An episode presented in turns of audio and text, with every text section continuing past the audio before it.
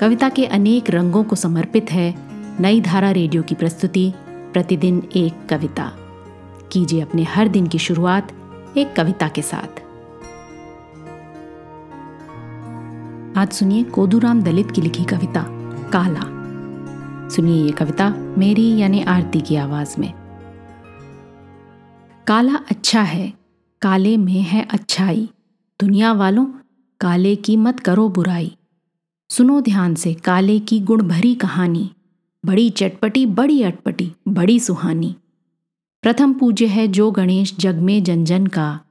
वो है काला मैल मातु के तन का। गोरस काली गैया का अच्छा होता है। पूजन काली मैया का अच्छा होता है। चार किस्म के बादल आसमान में छाते, लेकिन काले बादल ही जल बरसा जाते।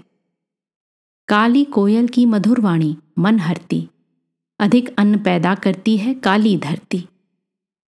काले उर्दों से ही तो हम बड़े बनाते। स्वर्ग लोक से जिन्हें पितरगण खाने आते।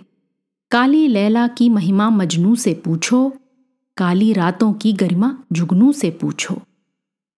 सकल कर्म केवल काली रातों में होता, राम राम रटता काले पिंजरे में तोता। बनता हीरे जैसा रतन कोयला काला। काला लोहा है मनुष्य का मित्र निराला। काली स्लेट पेंसिल काली तख्ता काला। पाता है इंसान इसी से ज्ञान उजाला। पाल रही परिवार अगणित काली स्याही। कम है इसकी जितनी भी की जाए बड़ाई। कर काला बाज़ार कमा लो कसकर पैसा। बैलों से बेहतर होता है काला भैंसा। काला कोट कचहरी में शुभ माना जाता। कानूनबाज इसी पर से पहचाना जाता। काले की खूबियाँ विशेष जानना चाहो तो चाणक्य चरित एक बार पढ़ जाओ। काले कंचन बाल और आँखें कजरारी, पाती है इनको किस्मत वाली ही नारी। बुढ़िया बुढ़ऊ भी तो नित्य खिजाब लगाते, काले बाल बताओ किसको नहीं सुहाते। गोरे गालों पर काला तिल खूब दमकता। काले धब्बे वाला चमचम चाँद चमकता। काला ही था रचने वाला पावन गीता बिन खटपट के काले ने गोरे को जीता। करो प्रणाम सदा काली कमली वाले को, बुरा न कहना कभी भूल कर भी काले को।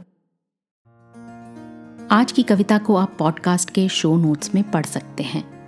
आप जहाँ भी प्रतिदिन एक कविता सुन रहे हैं वहाँ अपने कमेंट्स शेयर करना ना भूलें।